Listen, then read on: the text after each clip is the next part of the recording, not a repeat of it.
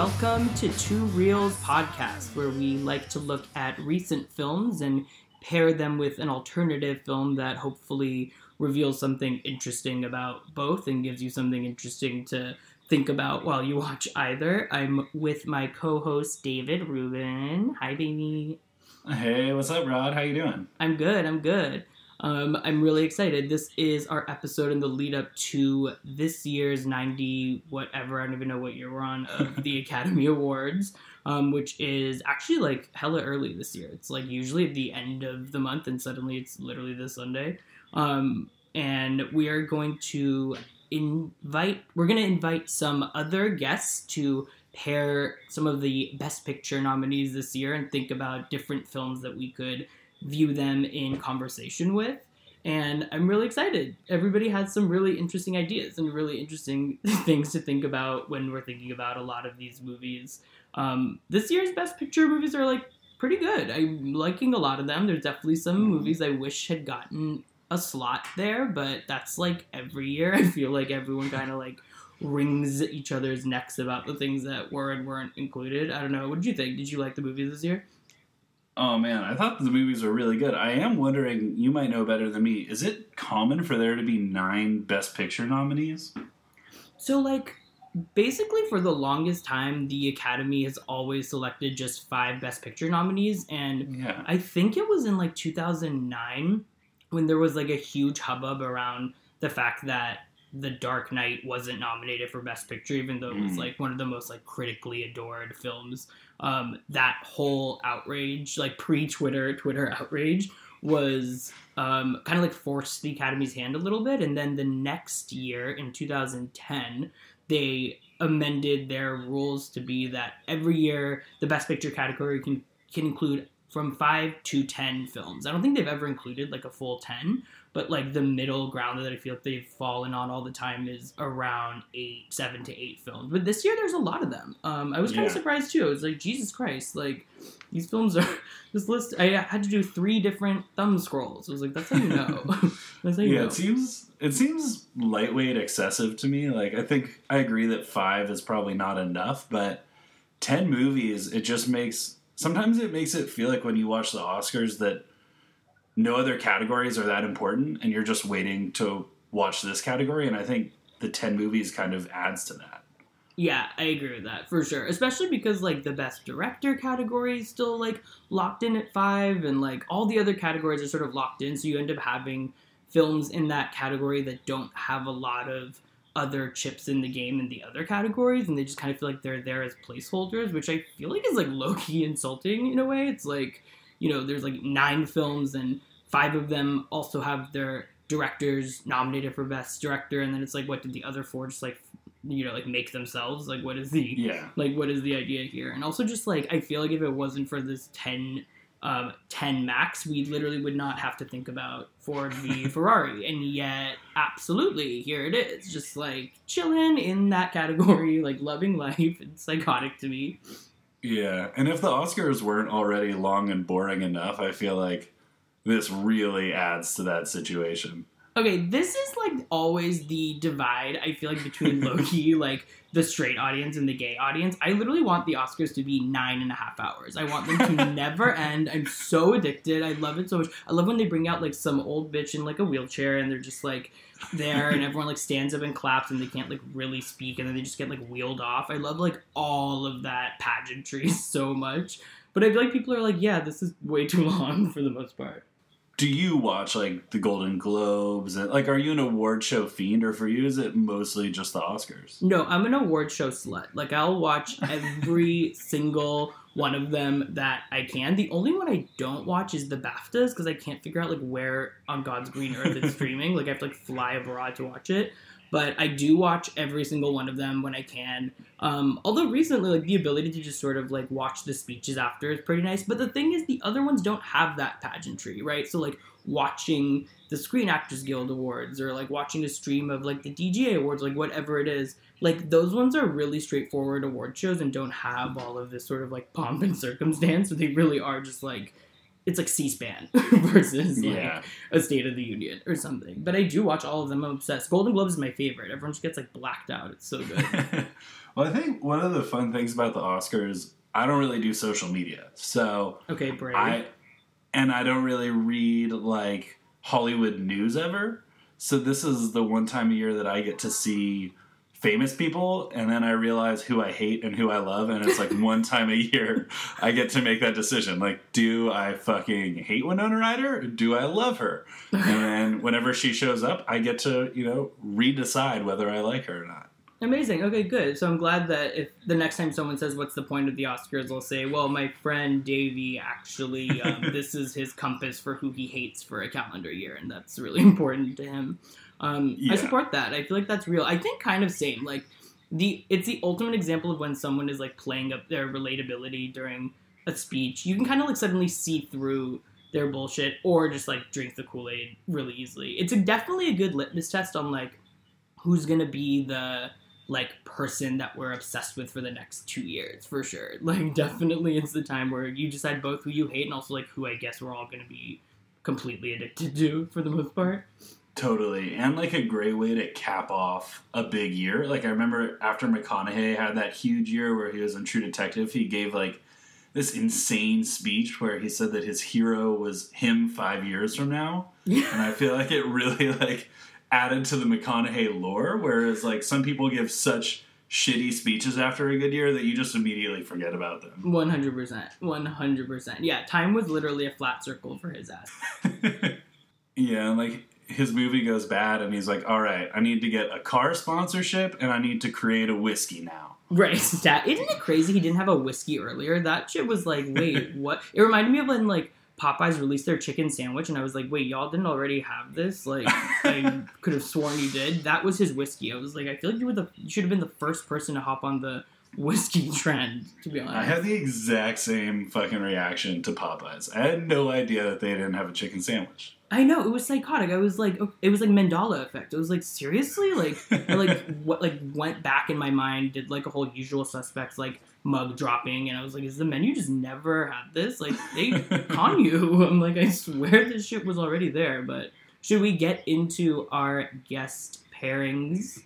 I think that's a pretty good idea. And let's start with uh, my good friend and our good friend, friend of the show, Anthony Mays, who also has a podcast called Count the Dings. And he'll be talking about Bong Joon Ho's Parasite, which was nominated for six Academy Awards, including Best Foreign Language Film, Best Director, and Best Picture. Let's do it. I'm Anthony Mays, and my pairing for Two Reels Oscar podcast is Parasite, nominated six times this year, including Best Picture and Best Director, with the 2002 film Gosford Park, nominated seven times, with Julian Fellowes winning Best Original Screenplay. While the more straightforward match with Gosford Park this year is Knives Out due to the sardonic tonal approach to a murder mystery, find the depiction of class separation presented by two masterful filmmakers to be a lovely parallel. Let's start with Gosford Park a film that soared well over my head at the age of 13 when it came out. Robert Altman, the traffic conductor known for choreographing exceptional ensemble casts, bring a host of talented actors from multiple generations into one massive English country home. There are two different worlds at play upstairs with the lords and ladies, and downstairs with their traveling servants who are known solely by their masters' names. Now, Parasite, the movie I haven't been able to quit thinking about since I watched it. A poor Korean family living in a nearly subterranean apartment leeching Wi Fi off of a cafe that only works when they're sitting on their toilet, slowly infiltrates a rich family with a particularly gullible matriarch, replacing all the various servants one by one in a thrilling sequence, climaxing with the most creative use of peaches since the emoji. At this point in the film, I was amazed at how much had already been accomplished and wondered what was coming next. I won't spoil, but let's just say there's a different world downstairs as well.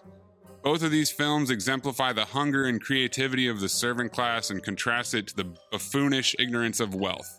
They cover serious subject matter but inject a healthy dose of humor.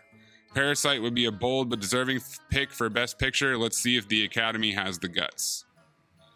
that pairing is so great. I I really think that you know, regardless of how Parasite leaves the night, how many Oscars it leaves with, it is sort of like the film of the night. I think everyone's eyes are for sure on Parasite and are just sort of like really rooting for it, and it's kind of um, just like the sort of unprecedented presence that it has as a foreign language film. I think a lot. I, th- I really I don't know where how the Best Picture race is going to shape up. It feels sort of both locked and also weirdly loose. And I think that the only film that I see sort of surprising everybody and coming out would maybe be Parasite. It feels like it has so much love. I loved it so much.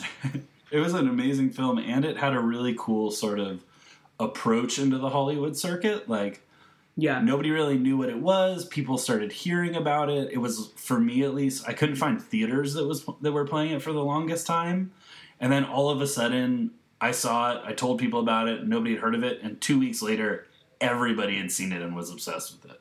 Totally. It was a really good example of kind of both word of mouth and also really strong like festival presence. It obviously won the Palme d'Or at the Cannes Film Festival, which I think definitely started its moment, but you know, a lot of films win that award and then don't really have a huge presence at the Oscars. Or if they do it's strictly, you know, relegated to the foreign language film category. And you know, this is nominated in screenplay, um, cinematography, director, best picture, like it's just all of like the big big categories. And it's the movie is such an achievement to me. I just think it's every act is a different genre. You know the first is sort of this like satire dark comedy. The second act feels like it has this horror this sort of horror film you know element to it. And then the third is just this like beautiful tragedy. And it, it just feels so it's so strong. I couldn't i couldn't believe how much i was reacting to it. And this pairing is so great to me because it really does a great job of collapsing this non-existent barrier between foreign language films and English language films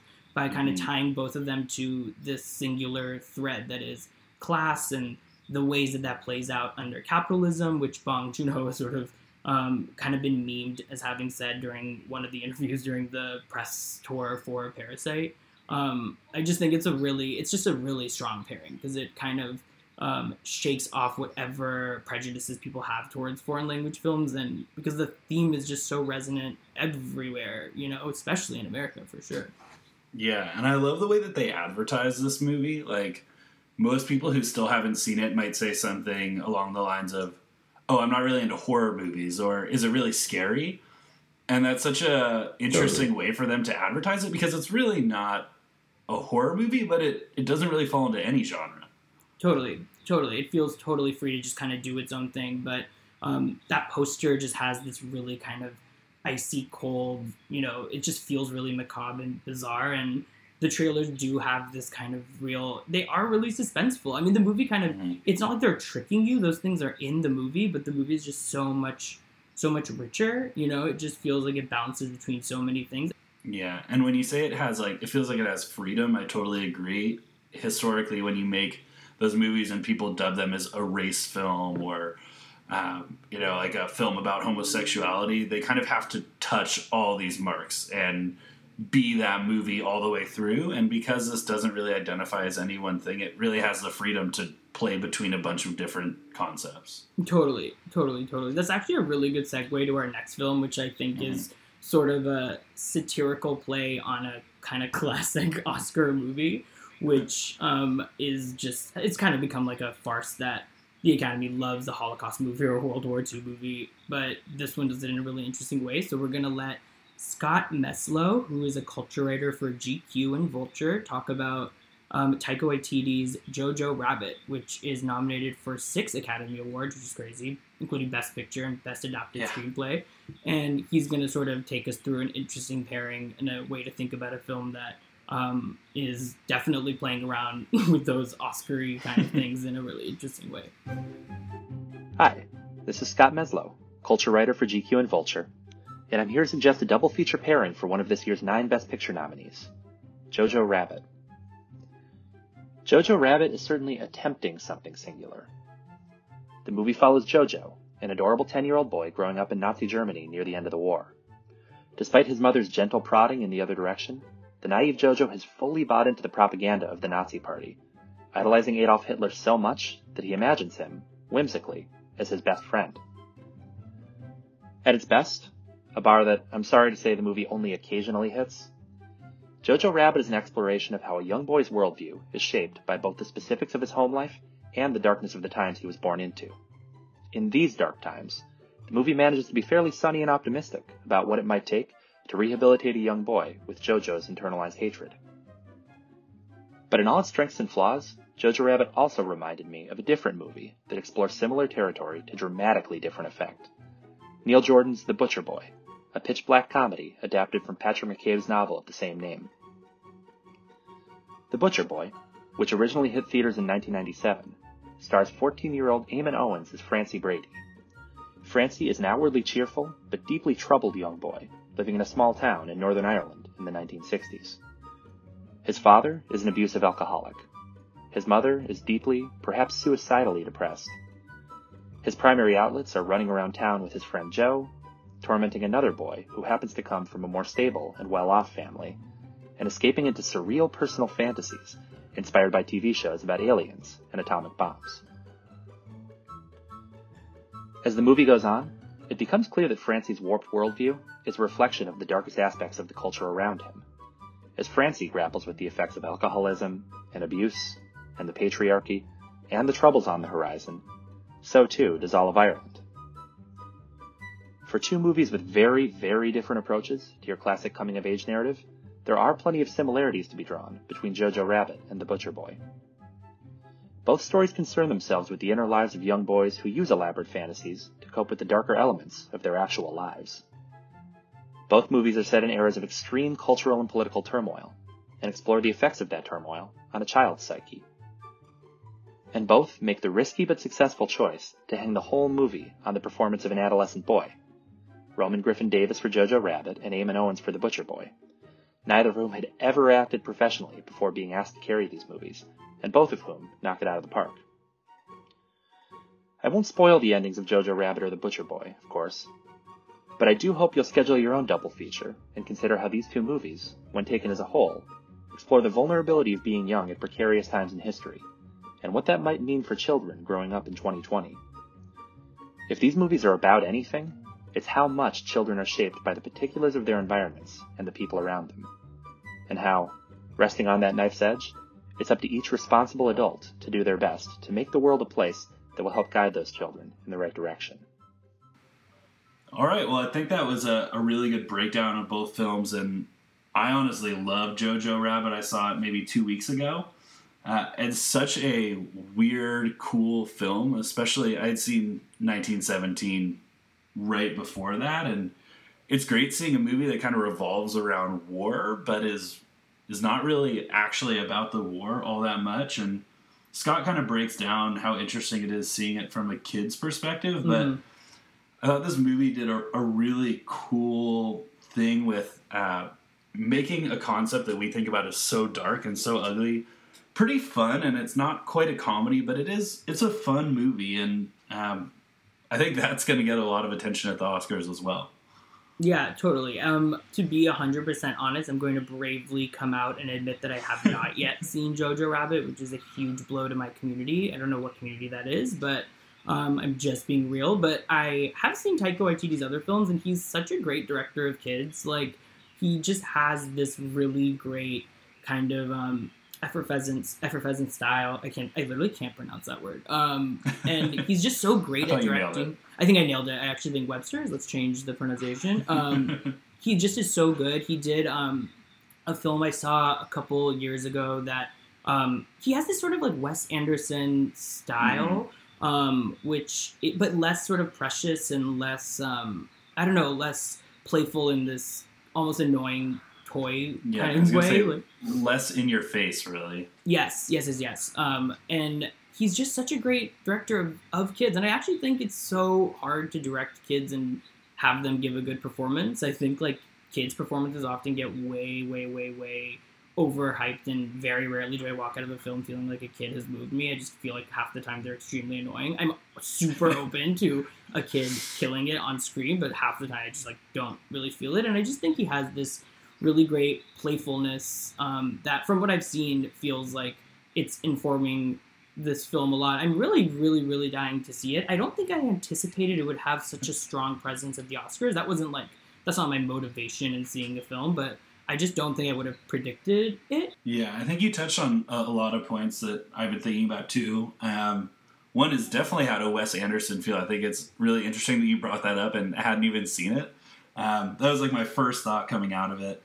Uh, also, yeah, kids often ruin movies for me. Their movies are probably the reason that I hate kids so much. So, Interesting. So you're not gonna have kids because of the because of Hollywood. Let's make sure. that's because of locked in. films. Because Great. of films. Great, great. Um, but it was what I learned from um, Scott's sort of write up on these two is this is both of these kids' first movies, and I was so impressed with this kid in Jojo Rabbit. I thought he did an amazing job and really carried the film, honestly.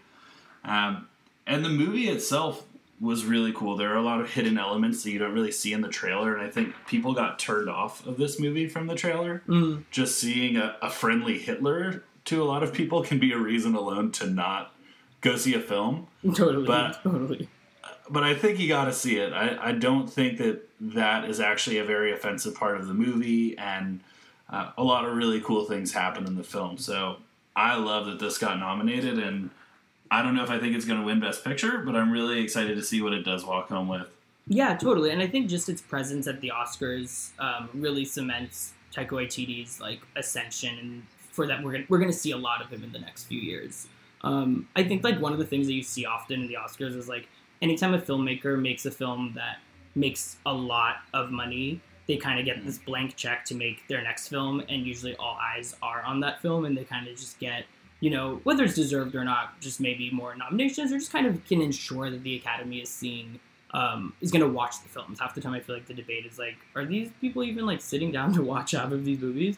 And I do think that like his work on Thor Ragnarok, the second Thor Mhm. film, um, in the MCU, the way that that film was just critically like really adored and really kind of reoriented the Thor films and that character into being less of like a B character no one cared about and more um, just more interesting. Or I think it's the third film actually. I literally I forgot was about gonna the Dark I World. was going to say, I don't want to be a nerd here or anything, but I'm pretty know, sure. Ragnarok was the third Thor film. was the third. Yeah, you're right. My bad, my bad. and if you've seen Endgame, you know that the Dark World has a psychotic presence in that movie. It's actually like such a troll how much of the Dark World is, is, is in that one.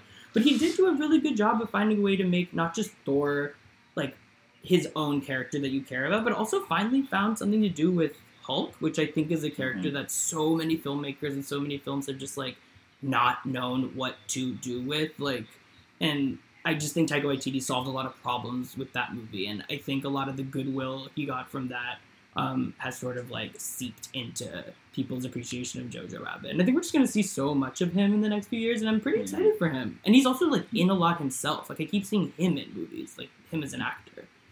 Yeah, and uh, one one nerd comment I will make for you, Rod, is that uh, Thor Ragnarok was also based on one of the best Hulk comics of all time, Planet Oh, wow. Hulk, and I think that's where he got a lot of his inspiration. So if you ever feel like diving into that world, great place to start for you and anybody listening. Wow, good to know. I actually like for some I know some of the like like comic book texts that are adapted into the film, but I don't think I realized that that element of the story was also pulled from like source material. Interesting. Is Yeah, he literally like an lot. Amaz like a warrior, like a gladiator?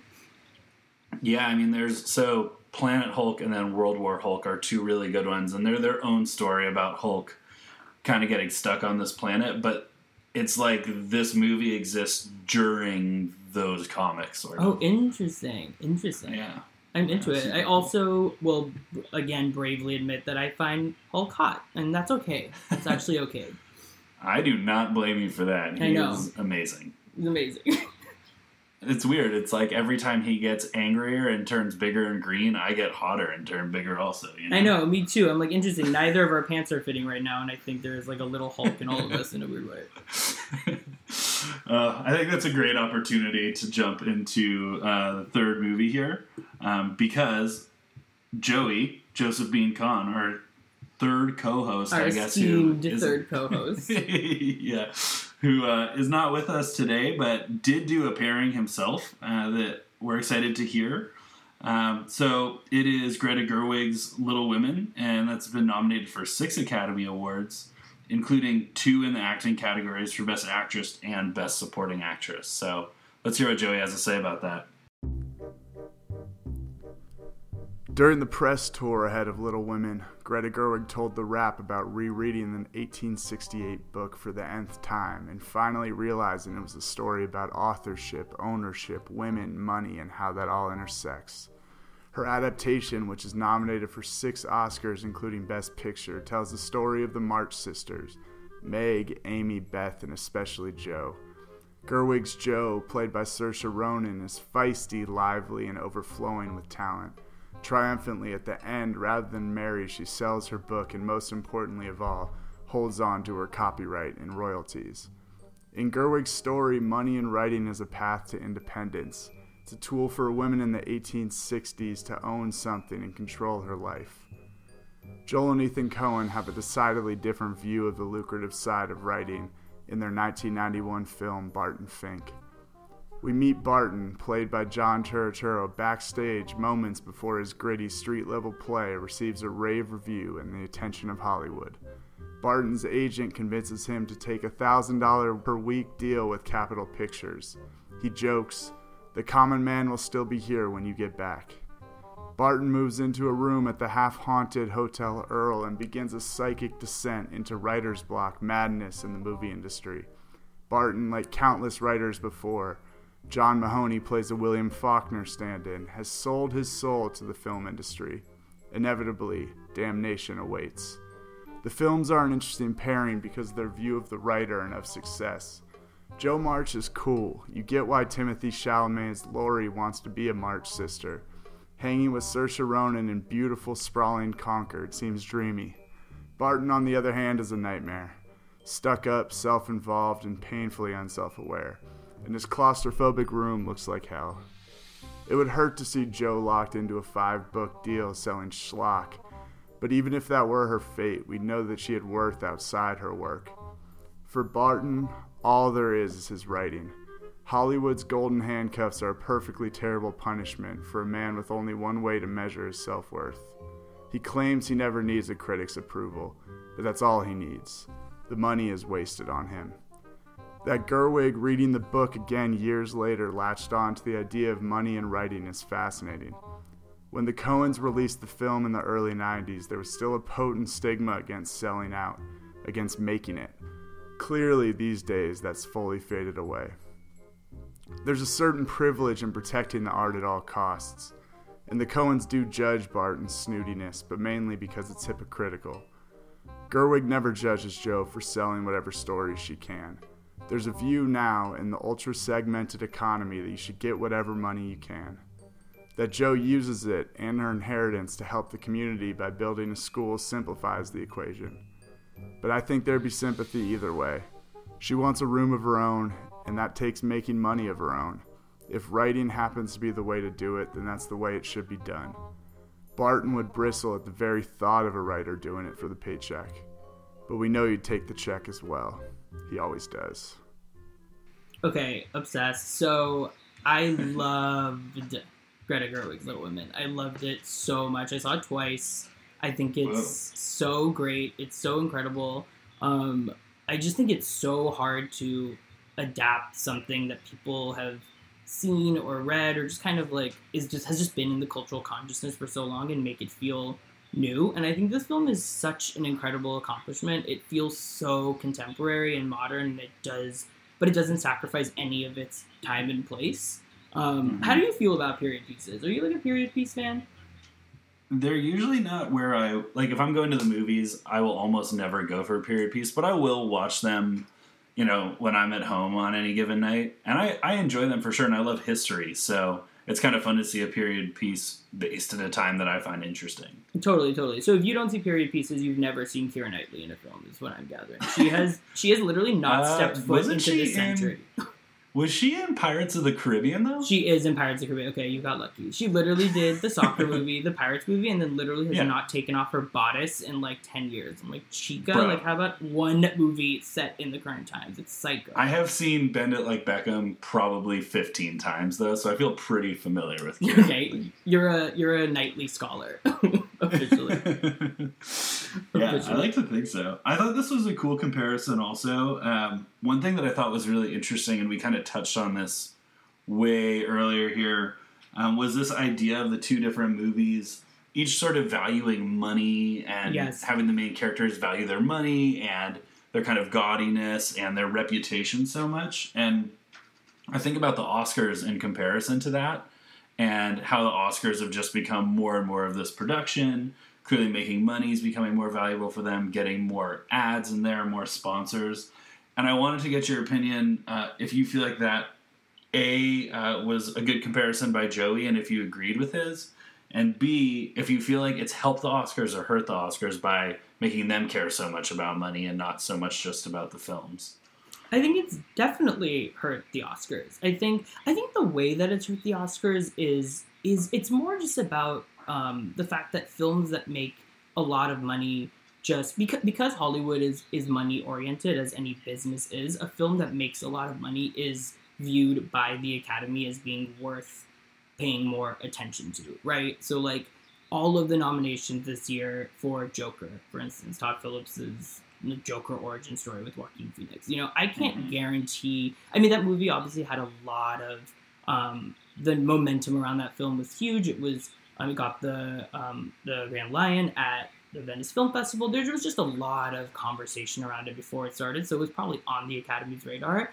But you know, if that movie hadn't made one billion dollars, I don't know how much the Academy would have necessarily paid attention to it. So I think that money is both the end goal of Hollywood, but when it comes to the Academy, it's also kind of their it's like their push notification. Like they just suddenly feel like they have to like give a shit about a movie, and I think it has hurt it because I think, and again, to bring it back to Parasite, a film which deserves all of these nominations, there is no doubt that the reason it is so present in this year's Academy Awards is because it has made so much money. Like it truly has made so much money.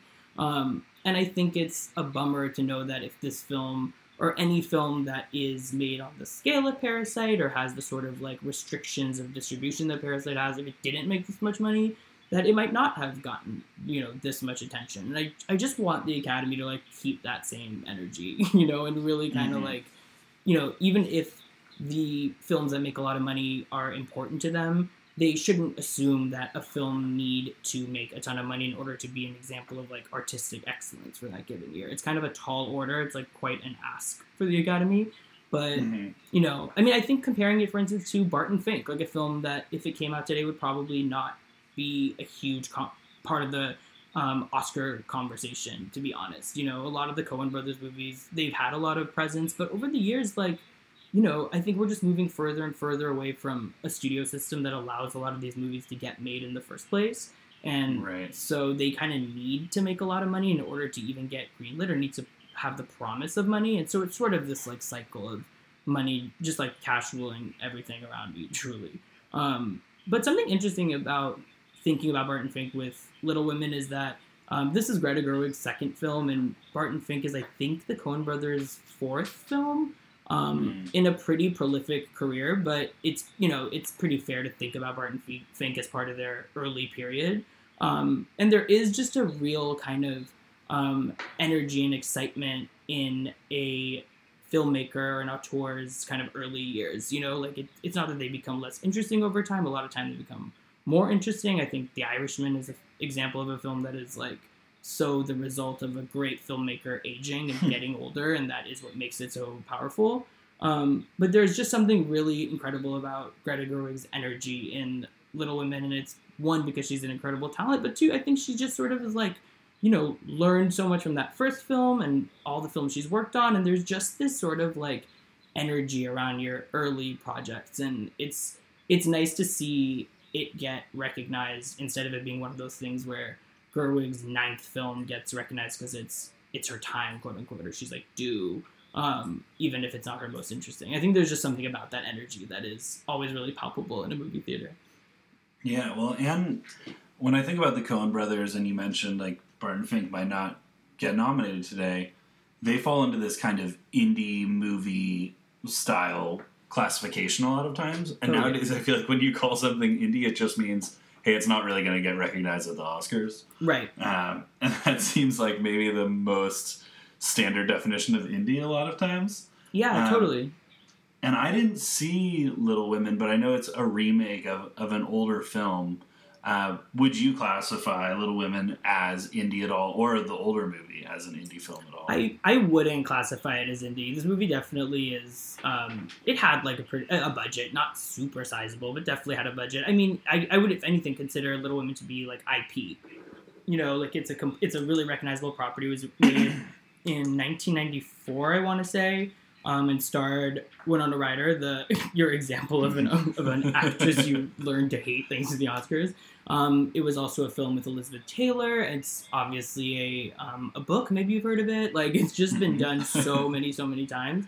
Um, but I wouldn't consider it indie. I mean, I think like indie as a designation also just feels kind of like meaningless in some ways Yeah, now. You know, I think like a studio like A24 or Neon, these aren't like, you know, our legacy studios. They are quote unquote smaller independent distributors, but you know, their presence and their financial um, leverage grows with each year. Um, and I think really indie has become kind of like a brand. It's almost like a um, like a descriptor or an adjective. It's like a sort of sensibility that a film Right. has. You know, I feel I feel like a couple over the last decade, like Spotlight when it won Best Picture and Moonlight when it won Best Picture were praised for being like two of the lowest grossing Best Picture winners. I remember that just being such Mhm. a large part of like the conversation that Monday after the Oscars, which is such like a psychotic way to talk about these films, but is like yeah, is part of the conversation. Like Joey said, like it is about money, and it is interesting to finally have a film that is sort of taking this classic text and really being honest about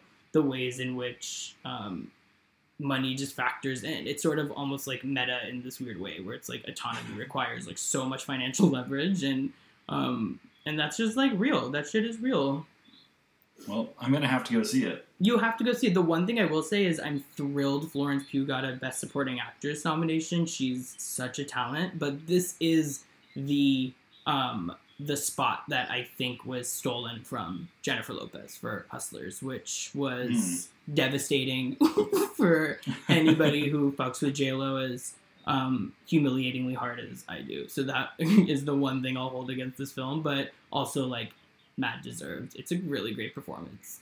Yeah, I mean, I saw the Super Bowl halftime show, and Okay. J Lo killed it. She was literally she's literally 50 years old and has never I don't understand. She's never looked better. I'm just like how like what is going on here? Like singularity achieved. I don't know what's going on with this person. And I just feel like it's such a missed opportunity for the Oscars to not just like give her that moment and give us that moment. Like it's just fun to see a celebrity and a real star at the Oscars. Like it's a moment. Like why not just Mhm. like seize that moment and really like I don't know, just have fun. Like it's it's a moment. It's worth seeing Jennifer Lopez get nominated for an Oscar. It's just more interesting. Um, I bet you she will give an award, or she she'll be there doing something. do you think she'll go, or do you think she wouldn't go? you think she'll protest it? I think she'll protest it. She's like, I'm busy. I'm with A Rod. Like she's like, she's like, you know, Shakira, you can go instead. yeah. Please welcome Jennifer Lopez. Shakira walks out, and Academy doesn't even know the difference. Like humiliating. But that's a good segue to our next film. No spoilers. Um, we're gonna hand it off to our last pairing. We're gonna hand it over to Jordan Crucchiola, an associate editor at Vulture and host of the Disaster Girls podcast.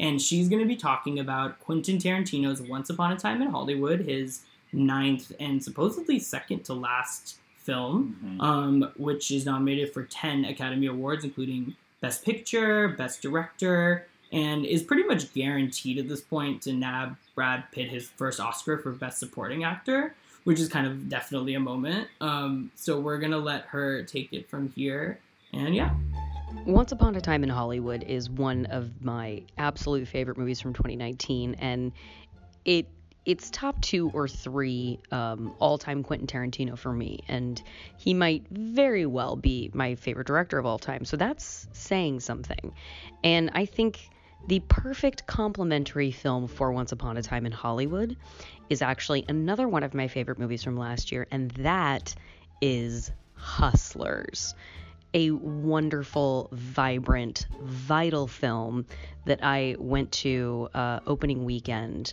and it was a crowd that was down to party. It was a community experience, it was an event. And similarly, both times that I went and saw Once Upon a Time in Hollywood at Quentin Tarantino's very own theater, the New Beverly, it felt like truly being in a community of people who wanted to experience these movies together. And here is why I think that they are inextricably linked and why they become better when you consider both of them together, actually. Uh, a topic that is very important to me is um, as a as an asexual spectrum identifying person uh, when the primary love story in films is centered around friendship. It's something that we don't see explored deeply enough often enough. It is a kind of love and a kind of connection that is every bit as valid and viable and emotionally poignant as romantic love. And in the story of Once Upon a Time in Hollywood, the primary relationship at the core of it is Cliff and Rick. This is ultimately a an asexual connection between two men who are, as uh, Kurt Russell tells us in a voiceover, what is it? Uh, someone who's more than a brother and a little less than a wife. And then in Hustlers, you have the beautiful central connection between Jennifer Lopez's character and Constance Wu's character that is cemented from that beautiful moment at the start of the film when Constance Wu, looking bereft, goes to the rooftop of the building where the strip club is located below and she sees Jennifer Lopez lounging in this ostentatious fur coat and Jennifer Lopez identifies in her a kindred spirit, a soul in need of her embrace and she opens up at that fur coat and says, "Come into my fur." And to have these two movies that are so wildly different and so extremely feminine on one end in Hustlers and so extremely masculine on the other end with Once Upon. To have them meet in the middle at this beautiful place where the love story all along is between two companions who mean so much more to one another in such a complex way than we typically explore in all its nuanced wonder um, in our in our feature films or our television shows. To see that come to the forefront in two of the best films from last year, one of which we're about to see if it's going to be properly recognized by the Academy Awards, and one of which we already know in Hustlers is not going to be sufficiently recognized by the Academy Awards. It just makes my heart sing, and it makes me believe that if we invest in these kinds of non-traditional love stories that we can tease out so many more rich aspects of the human experience of relationships. And and i just i love it. I, I think we owe it to ourselves to program this as perhaps one of the most surprising double features you didn't see coming. All right. Thanks jordan for that pairing. Um, and i gotta say i loved once upon a time in hollywood personally and i love quentin tarantino. I think that there's a little bit of a world out there where because he's made so many good things, people just have to compare each one to the one before and was it good or was it bad? I love Quentin Tarantino so much that whatever he does, I'm just excited about it because I just want to see what crazy shit he's going to come up with next. But what did you think about the movie? Honestly, I'm so sad to say that I didn't like it. it really bums me out. I love Tarantino so much. He is such an important filmmaker. He is one of the most he's you know probably the most influential important filmmaker of his generation um, and he's also a filmmaker who's so great to pair things with because his films are filled with so many references and you know it's always in conversation with film even if they don't take place in hollywood the way that this one did but i just feel like for the last few like you said like it is hard to not compare them because he also has such a like succinct catalog you know like 9 mm-hmm. films just kind of lends itself to putting them. It's like when you rank your favorite artists like albums. There's just something really like quantifiable about that number. And I mm-hmm. just feel like the last few films I like have not been able to latch onto. They feel really like meandering, and part of that I think is that his longtime editor Sally Menke passed away um, mm-hmm. in the mid 2010s, I believe. I think potentially Death Proof or Inglourious Basterds was the last film they worked on together. And I kind of mm-hmm. feel like her, like she kind of like reeled him in a little bit, or kind of just like gave his films like a center to be held by. And I don't know something about Once Upon a Time in Hollywood. Just like I wanted to love it so much, but it felt like such a an idea, but wasted such a great idea, but wasted potential in a way. I don't know. I want I, also it was fucking long. It's and, uh, long. Uh, it's long. editing alone, I mean, can help with something like that so much. And uh, I think when you look back, like my favorite Tarantino movie of all time is True Romance, and he didn't direct it Right. because you know that's that's why I think it's so good. Is he had Tony Scott, who is such a good director, say like Tarantino, you're a fucking madman and you're a genius. Let me turn this into something even more amazing than what you would do with it. And you're probably right. I mean, an editor solves for that when you have somebody who's basically saying, "Dude, we got to cut out at least 20 minutes of this movie. No more. Just like the the first hour of this movie, almost nothing happens, and you realize you're an hour in, and you just think like, God, I've been sitting here for four hours. Right. but I do feel like it picks up after that. That's I got really excited during the second half of the movie, especially. Yeah, definitely. I mean, I'm like super patient. Like, it's not even like a movie has to be short to like grab my attention, but it did feel long because it just felt like I don't know. It's interesting because it feels to me like a movie like Jackie Brown, right? Which I think is also one of his greats. I love so much. Is the kind of film you would expect him to do at this age, right? Like it just feels sort of more like a adult kind of more aged old man movie. Um, and so this feels like it's kind of taking the place of like, okay, this is someone who is approaching what he has said is the end of his like cinematic filmmaking career, nearing the end of it at least.